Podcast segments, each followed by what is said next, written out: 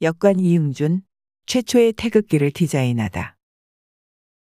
2004년 1월에 발견된 미국 슈펠트 제독의 기록물 해상 국가들의 깃발에는 놀랍게도 제물포에서 진행된 조미수호 통상조약 당시 미국 성조기와 나란히 선 태극기에 대한 기록이 있다.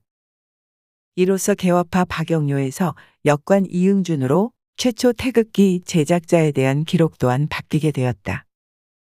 하지만 1889년 중국 사신단 일정 이후 역관 이응준에 대한 기록이 사라진 것은 여전히 미스터리로 남아있다.